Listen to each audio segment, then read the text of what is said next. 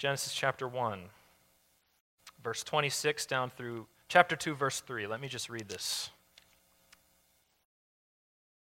Then God said, Let us make man in our image, after our likeness, and let them have dominion over the fish of the sea, and over the birds of the heavens, and over the livestock, and over all the earth, and over every creeping thing that creeps on the earth.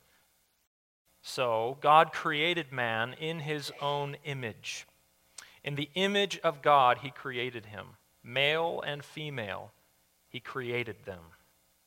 And God blessed them. And God said to them, Be fruitful and multiply, and fill the earth and subdue it. Have dominion over the fish of the sea, and over the birds of the heavens, and over every living thing that moves on the earth. And God said, Behold, I've given you every plant yielding seed that is on the face of all the earth, and every tree with seed in its fruit. You shall have them for food.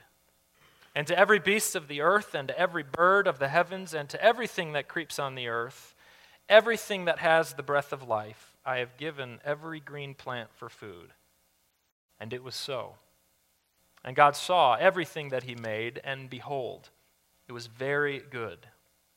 And there was evening, and there was morning, the sixth day. Thus the heavens and the earth were finished, and all the host of them. And on the seventh day, God finished his work that he had done, and he had rested on the seventh day from all his work that he had done. So God blessed the seventh day and made it holy, because on it God rested from all his work that he had done in creation. This is God's Word. You may feel the tension more and more in our culture uh, that goes with believing something like this. You know, are you so crazy as to actually be a creationist? Come on, in today's world, with everything that science has done for us, how can you actually believe this stuff? Well, I'd like to go so far, call me crazy, but, but let's talk about this. I think there's something here for us. I, I, think there's something here that can speak into our culture in a powerful way. The doctrine of the image of God means that there's not a single person in the entire world that does not bear God's image. And so, therefore, there is not a single person in the entire world that Christians should not have the utmost respect for.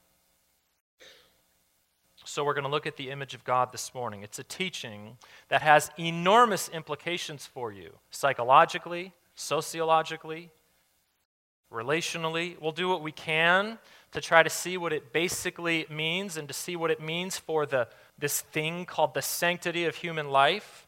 And I want us to look at three primary things three points this morning. Three, this is our way forward. We're going to look at first the created image. Secondly, the fallen image.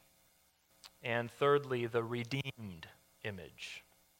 The image of God, the created image, the fallen image, and the redeemed image. That's where we're going this morning. So, first, Genesis chapter 1 uh, verse 26 and 27, it shows us the climax. This is the climax of God's activity in creation. He's made everything else already the heavens, the earth, the animals, the trees, the plants. And now, God sets out to create humanity. And the author of this text really wants to make this point. It's very apparent that he wants us to see this point that God created mankind in his own image. That appears three separate times in these two verses. So, whatever it is, it's crucially important. And the rest of the biblical narrative actually depends on it. This initial teaching of the Imago Dei is uh, a significant thread that goes throughout the rest of the Old and New Testaments. One theologian says that the image of God in Genesis 1 functions as a placeholder designed to mark out the human as the focus amidst all creation in the succeeding narratives. Many biblical theologians recognize that the Bible, the storyline of the Bible, can be summarized in at least three big parts. The Bible is obviously very complex, lots of different books, lots of different literary genres, lots of different teachings, but when you zoom out, there's a story, there's a narrative. And that grand narrative is summarized by at least these three things creation, fall, redemption. And every part of that story is important.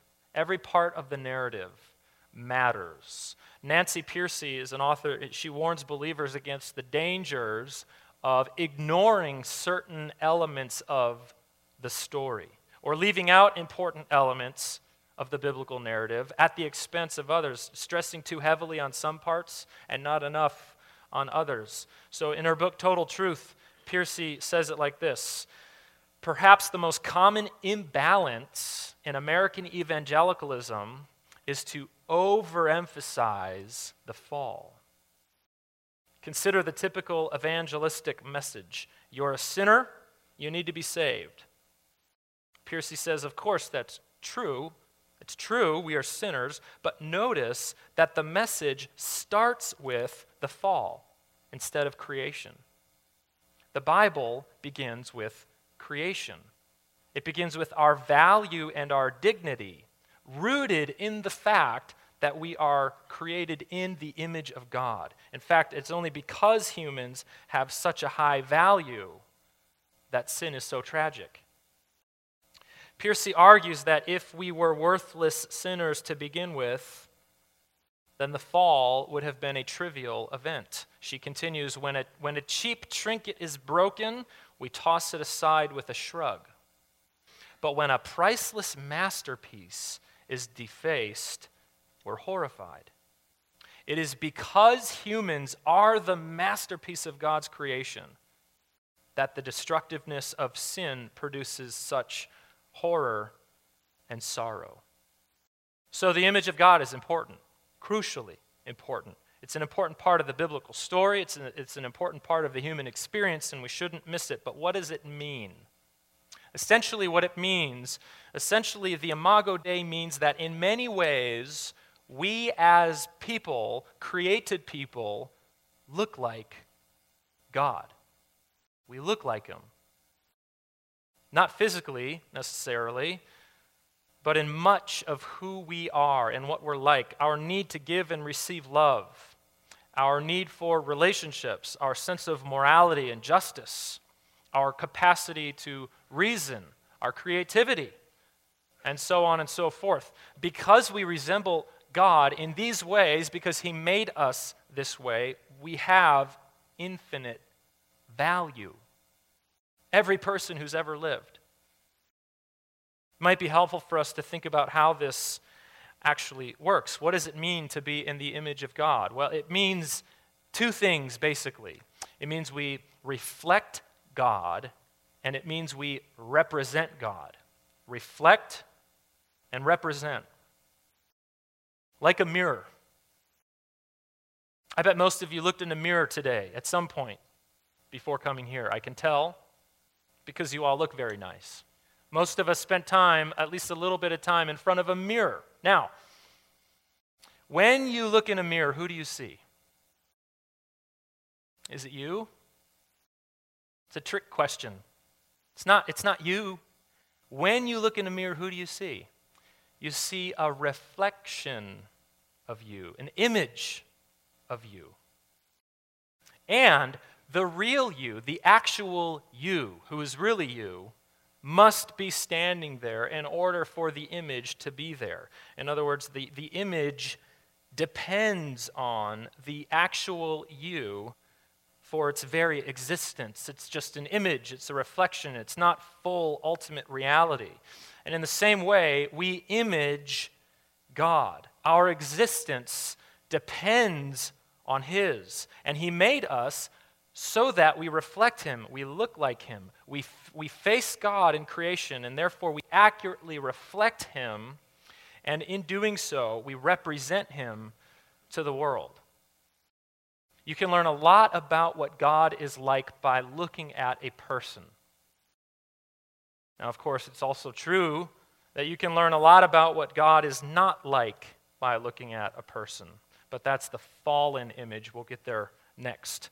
Look at Genesis chapter 1, verses 27 through 30. God creates mankind, and then he intended that they would represent his glory throughout the entire world. That's, that's what's envisioned here. That's, that's when others look at you, they see something of him. They see a painting they see a statue of God, to use another illustration. And it's because of this image that our lives have meaning and worth. That there's this thing called the sanctity of human life. One Christian author says, There is an objective, irreducible glory, significance, value, and worth in every single human being. Every human life is sacred, and every human being has dignity. The Bible teaches it doesn't matter who you are, it doesn't matter what you've done, where you're from, it doesn't matter how low you've gone.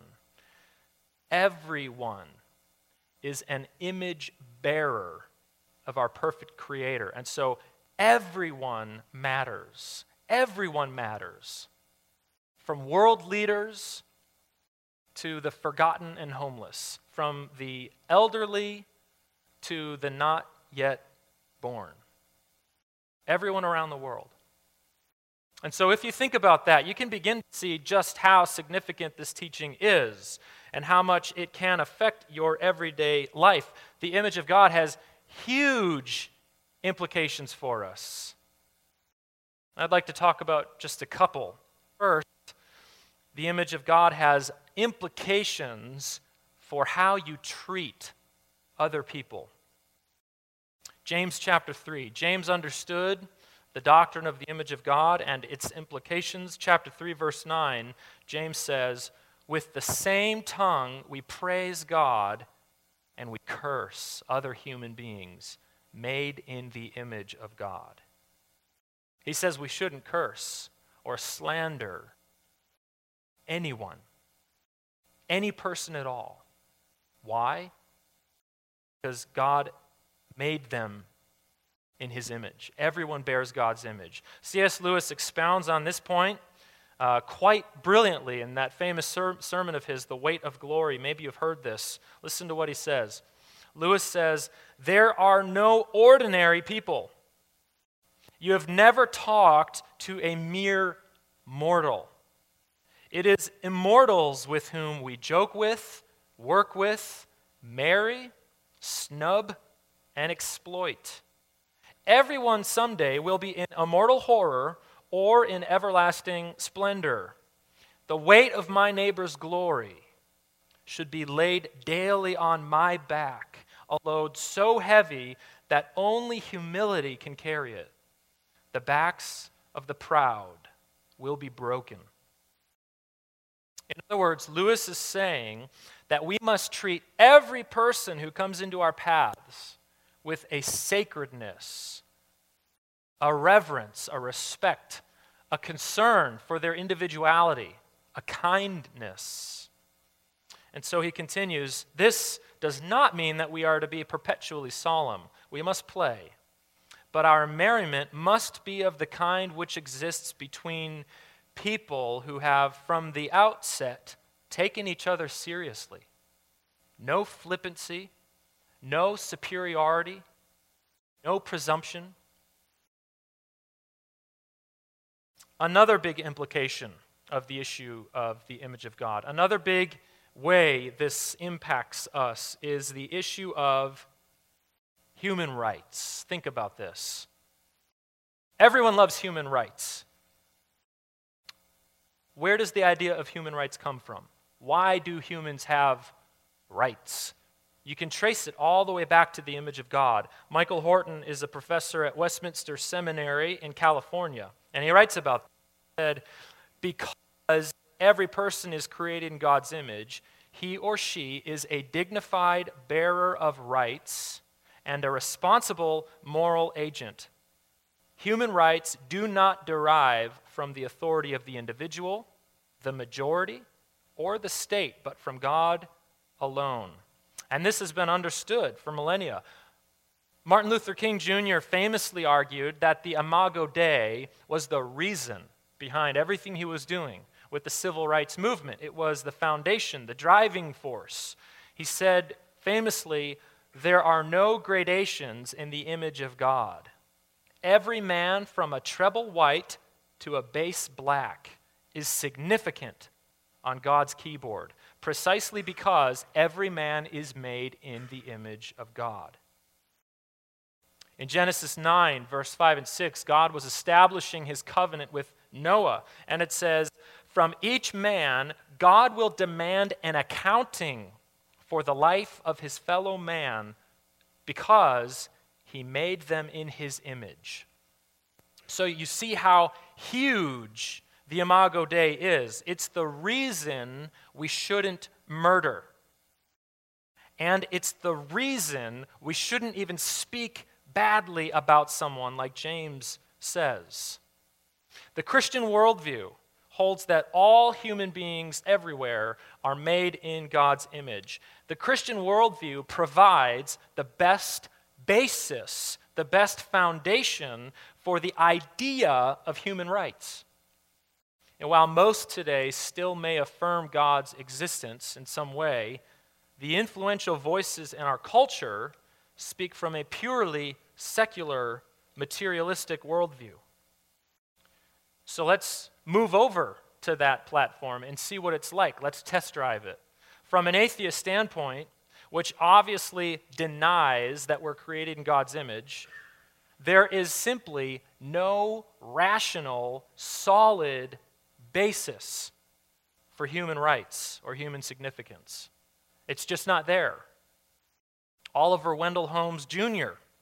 served the Supreme Court in the early 1900s. You may know. He put it like this I see no reason for attributing to man a significance different in kind from that which belongs to a baboon or a grain of sand. How do you like that? You're not special. There's nothing in terms of value different between you and a grain of sand. Well known atheist from the 20th century, Bertrand Russell. Remember his name? Maybe you read him in college. Bertrand Russell said it like this Who we are, where we came from. We are the product of causes that had no prevision of the end they were achieving. The hopes, fears, loves, and beliefs of our minds are just the outcome of the accidental collocation of atoms. He says, All the labors of the ages, all the devotion, the inspiration, and brightness of human genius, it's all destined to extinction in the vast death of the solar system. Only within the scaffolding of these truths, only on the firm foundation of unyielding despair, can the soul's habitation henceforth be safely built. Did you hear that? In other words, now that we know there's no God, now that we've figured that out, now that we, that, now that we know there's no God who created the world and everything in it, this means that everything you do now, everything, no matter what it is, is going to make no difference in the end. It's meaningless. When you die, you rot. The universe is blind, impersonal. We are accidents. The universe doesn't care about you or anyone.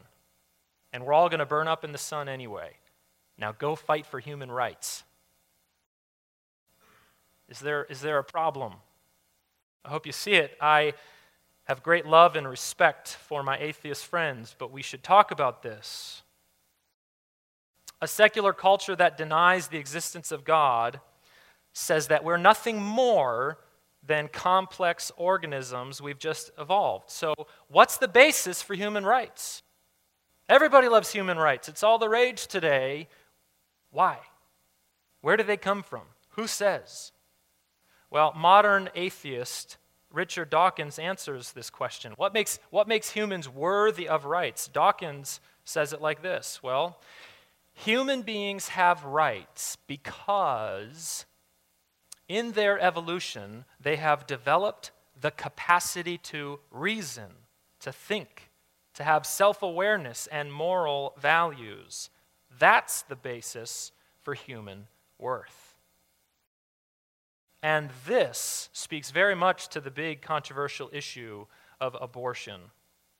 What secular philosophers like Dawkins say is that the reason people have dignity and value is basically because of their mental capacity. So there's nothing morally questionable about ending the life of an unborn baby because, well, an unborn baby just does not have those capacities yet. They can't reason, they cannot have moral convictions, they don't have self awareness yet. But there's a big problem with this view. And a man named Peter Singer makes the problem very, very obvious to us. Uh, Singer is a modern philosopher, secular philosopher. He's a professor of bioethics at Princeton University. And as an atheist, Peter Singer was quoted as saying that he thinks the Supreme Court was right to say that abortion was okay for the reasons we just addressed. Makes sense, right? But he goes further he takes this notion quite literally and he's logically consistent, philosophically consistent, and he makes a lot of people angry at him, religious and secular alike. He observes that not only do unborn babies not have these mental capacities, that's obvious, but he also recognizes that newly born infants don't have them either. Singer takes the idea to its extreme logical end.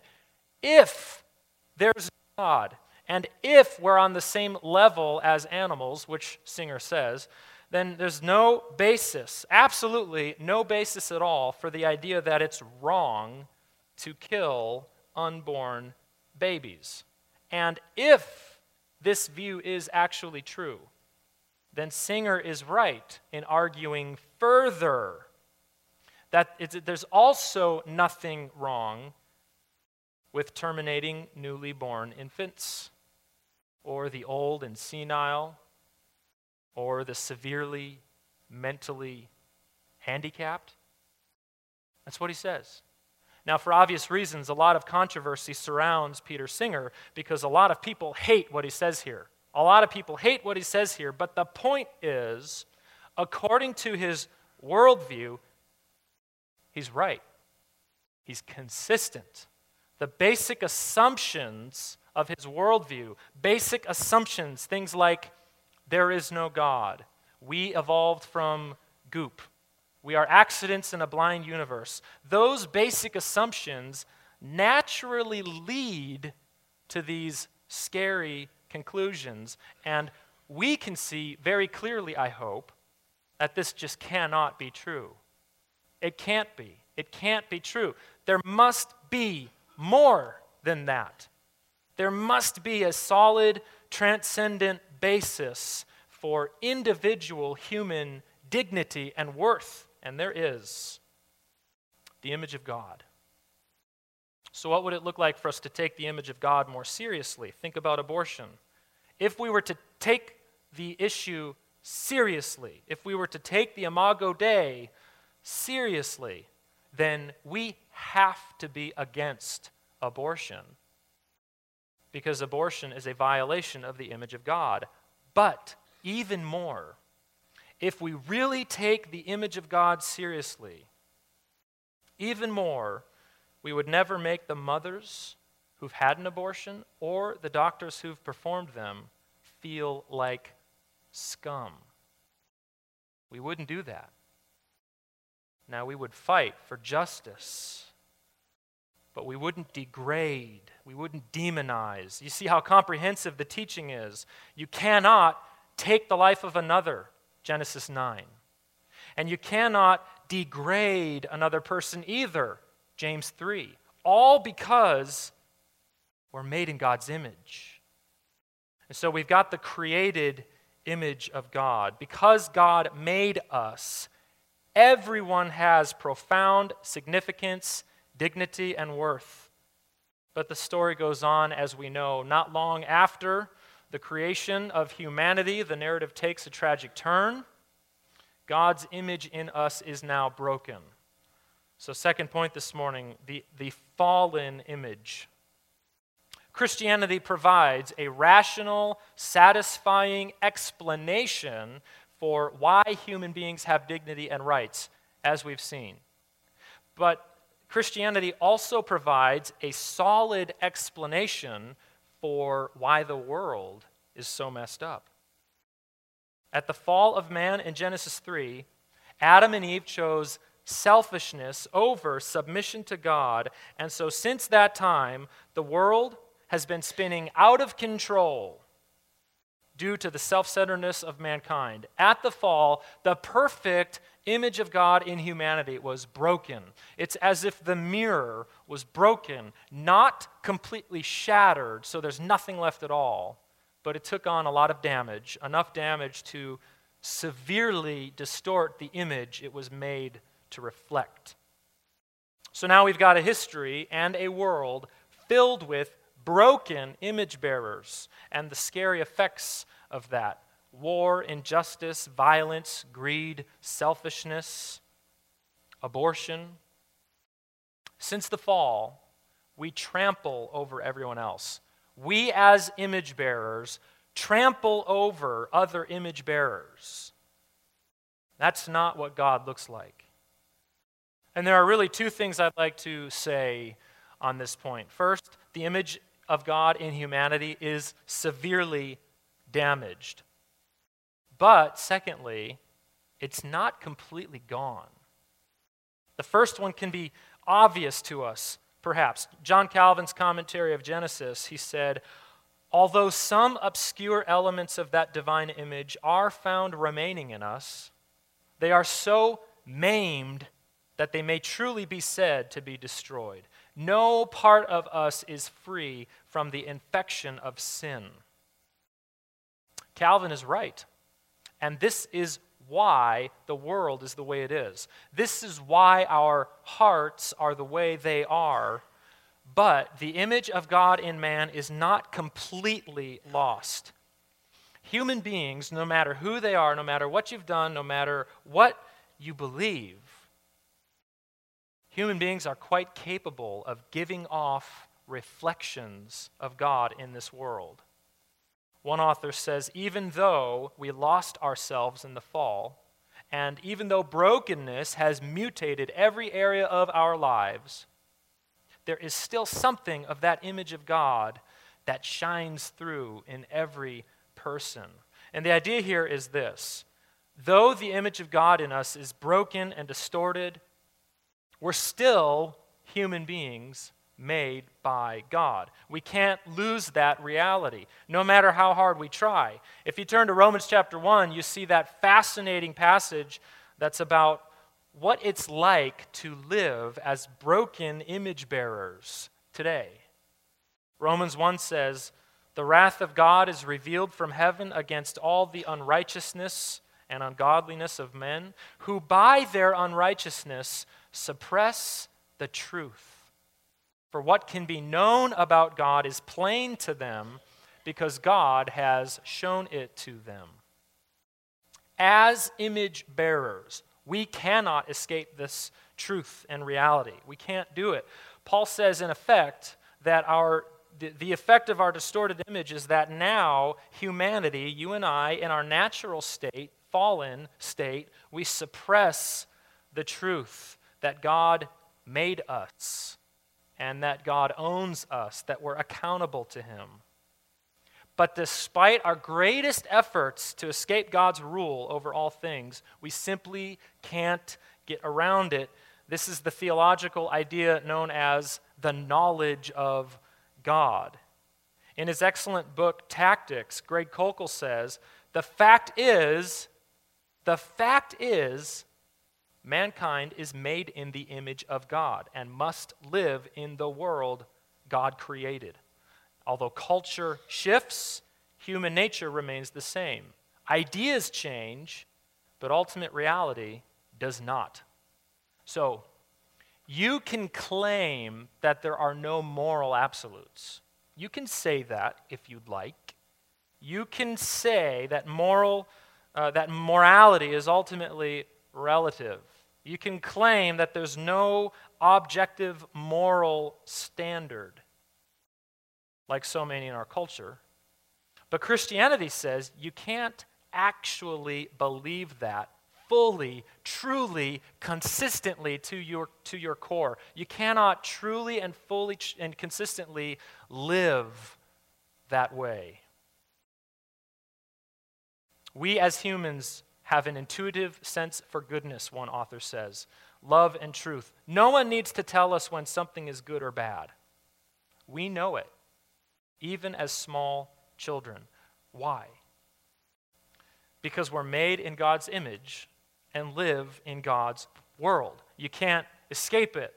The image is broken, but it's not gone. So think about it. Why are so many people upset with Peter Singer? Why are so many other well known atheists and secular philosophers upset, outraged by what Peter Singer says? Remember, he's the one who's logically consistent, philosophically consistent. If his worldview is true, then there's nothing wrong with abortion, killing newborn babies, old senile people, or severely mentally disabled people. If his worldview is right, then these are completely rational implications. So, why are so many people outraged? Again, Christianity says it's because of the knowledge of God. Romans 1. It's because no matter who you are and no matter what you say you believe, you're made in God's image and you live in God's world. And you know it. You know that it's wrong to murder. We know that even if the image of God in us is broken. So we've got the created image, God's design in creating us in his image. We've got the distorted image, the fallen image. But by God's grace, we can keep going this morning and see how things are put right. Lastly, the redeemed image. Since the fall, everyone who's ever lived has had a broken image of God that is in need of repair. Everyone since the fall, everyone who's ever lived has a broken has had a broken image of God that needs repair except for one. There was one who didn't have a broken image. Colossians chapter 1 verse 15 Paul says Jesus is the image of the invisible God, the firstborn of all creation. And he teaches in 2 Corinthians 4 that the God of this world, uh, uh, referring to Satan, has blinded the minds of unbelievers to keep them from seeing the light of the gospel and the glory of Christ, who is the image of God. The first man, Adam, was originally created perfectly in God's image. But as we know, he chose himself over God. And so now the Bible teaches that all of us are born in Adam. And born in Adam, therefore, we are born broken, sinful, and distorted. But do you know that the New Testament calls Jesus the second Adam, or the last Adam, the one who has come to fix what the first Adam messed up, the one who has come to put right what went wrong with the first Adam. 1 Corinthians 15. The first man, Adam, became a living being. The last Adam became a life giving spirit. The first man was from the earth, a man of dust. The second man is from heaven. As was the man of dust, so also are those who are of the dust. And as is the man of heaven, so also are those who are of heaven. Just as we have borne the image of man, of the man of dust, we shall also bear the image of the man of heaven.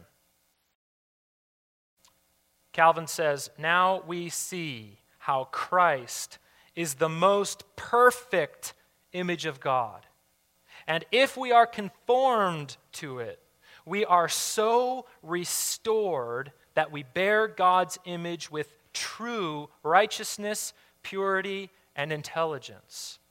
Jesus came to be the true, perfect image of God in order to redeem what is broken in us. And do you know how he did it? Jesus is the only person in all of history with a perfect, unvarnished image of God. He truly and perfectly showed us what God is like from the most credible source, He Himself being the eternal Son of God. Whoever has seen me has seen the Father, he says in John 14. And yet, this perfect image of God achieved our salvation, achieved our redemption for us in the most surprising way. He was trampled on. Do you remember a devastating result of our distorted image is that now we trample on everyone else's image of God? Greed, violence, murder, injustice. Everything that is evil in this world, everything that is unjust, was laid on Jesus. And on the cross, he suffered the worst kind of injustice, cosmic injustice, and he did it willingly.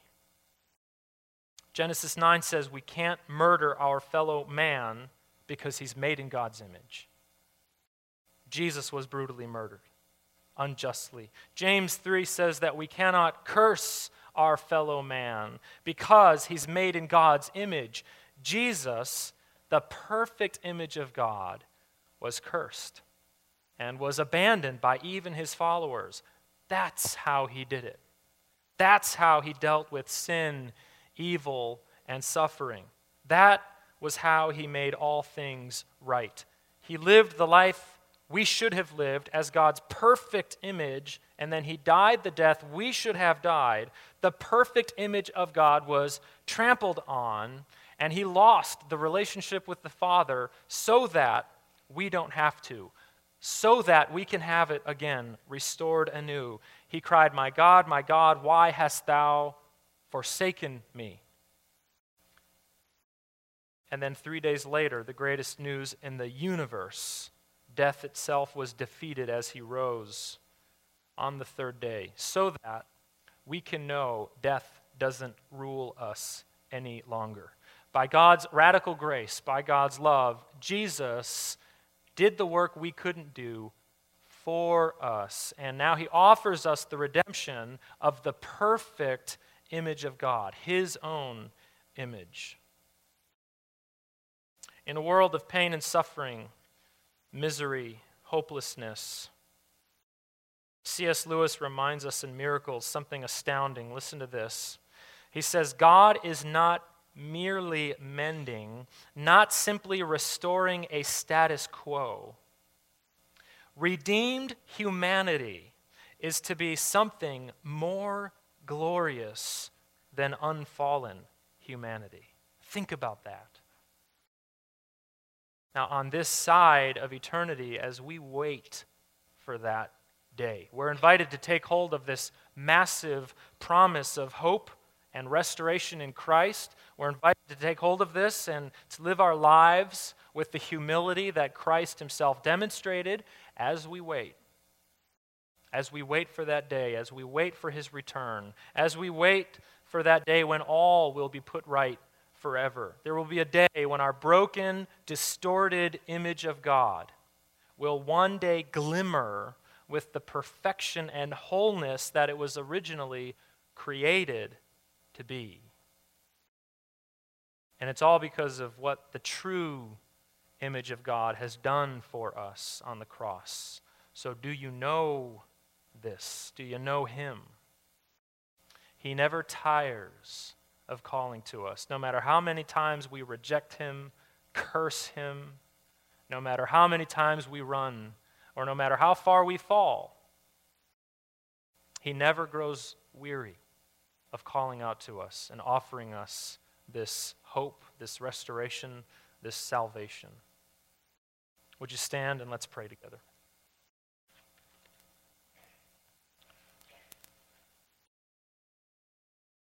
Father in heaven, thank you for creating us and for creating us good.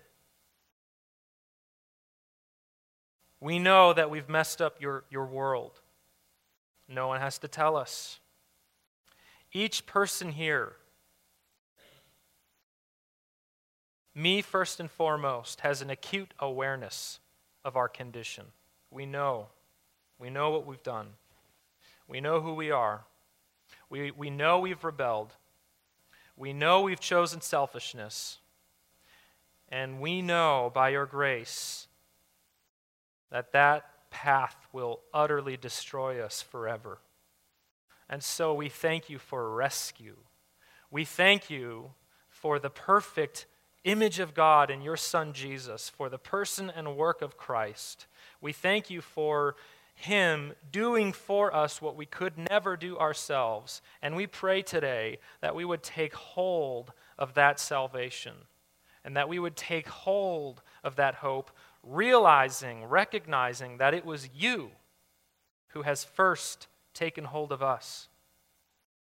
Change us by this great gospel, by the work of your Spirit. I pray you would unify us as a church, call us into action mission, call us out of complacency. I thank you for ministries like Baby Care and Anchor of Hope and other organizations like this. And I pray that you would continue to use them and use us in a powerful way to bring the hope of this gospel to a lost and hurting community and world. Help us with these things, we pray. In Jesus' name, amen.